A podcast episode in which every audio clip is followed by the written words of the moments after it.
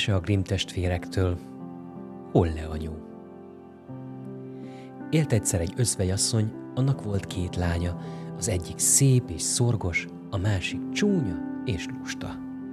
Az özvegy sokkal jobban szerette a csúnya lustát, mert az az édes lánya volt. Minden munkát a másiknak kellett végeznie. Ott ült szegény napestig a kút mellett az úton, és font, egyre font, míg csak a vér ki nem serkent az ujjából.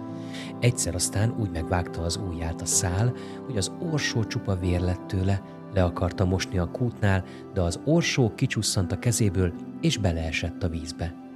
A lány sírva fakadt, hazaszaladt a mostohájához, és elpanaszolta neki, mi történt. Az meg ahelyett, hogy megszánta volna, kegyetlenül ráripakodott. Ha beleejtetted, szedd is ki belőle!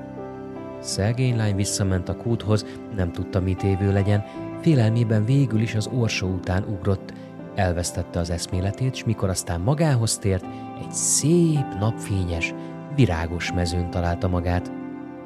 Elindult, ment, mendegélt, egyszer csak egy kemencéhez ért. A kemence tele volt kenyérrel, és a kenyerek azt kiabálták. Húz ki hamar, húz ki hamar, mert megégek, már rég kisültem. A lány neki látott, és szép sorjában mind kiszedte őket a lapáttal, aztán tovább ment, ment, mendegélt, míg egy almafához nem ért.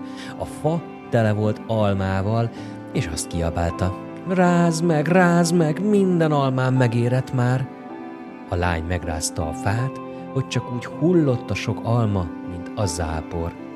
Addig rázta, míg az utolsó szem is le nem hullott róla, akkor az egészet szépen kupacba rakta, és tovább indult. Ment, mendegélt, végre egy házikóhoz ért. A házikóból egy anyóka kukucskált ki barátságosan, de olyan hosszú foga volt, hogy a lány megijedt és el akart szaladni. Az öreg asszony azonban utána kiáltott.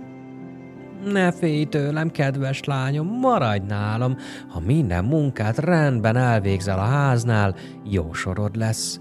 Csak arra vigyázz, hogy jól megvesd az ágyamat, jól fölrázd a párnámat, hadd szálljon a pihéje, olyankor hó hullik fönn a világban. Én vagyok Holle anyu. Az öregasszony olyan szépen rábeszélte, hogy a lány végül is összeszedte bátorságát, ráállt a dologra és beszegődött hozzá. Mindent megtett a kedve szerint, az ágyát is mindig jól fölrázta, csak úgy szálltak a pihék, akár a hópelyhek. De jó dolga is volt ám az öregnél, soha egy rossz szót sem hallott, és ehetett, amennyi jól esett neki. Evett is eleinte jó étvágyjal, hanem aztán valahogyan ízét vesztette a falat a szájában. Egyre keftelenebb, egyre szomorúbb lett. Eleinte maga sem tudta, mi leli, hanem utóbb, mikor már jó ideje szolgált Holle anyónál, ráeszmélt, hogy haza kívánkozik – Hiába ment itt ezerszer jobban a dolga, mint otthon, mégiscsak mindig ott járt a gondolata a messzi kis falusi házban. Végül aztán már nem bírta tovább, odállt szépen Holle anyu elé, és azt mondta neki. Elfogta a szívemet a honvágy, nem maradhatok tovább nálad. Tudom, százszor jobb sorom van itt, mégis azt mondja a szívem, vissza kell mennem az enyéimhez. Tetszik nekem, hogy hazavágyol, felelte az öreg.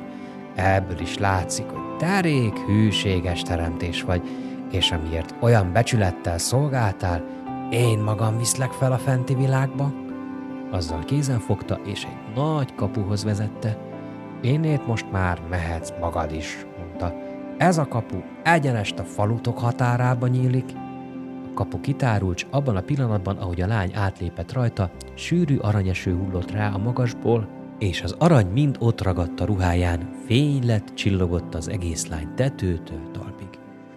Ez a fizetséged a szorgalmadért, kiáltotta Holle anyu a kapunát, és még a kútba esett orsóját is kidobta utána. Két kapuszány dördülve becsukódott, s lám a lány, amint körülnézett, ott találta magát a falujuk határában, nem messze az anyja házától.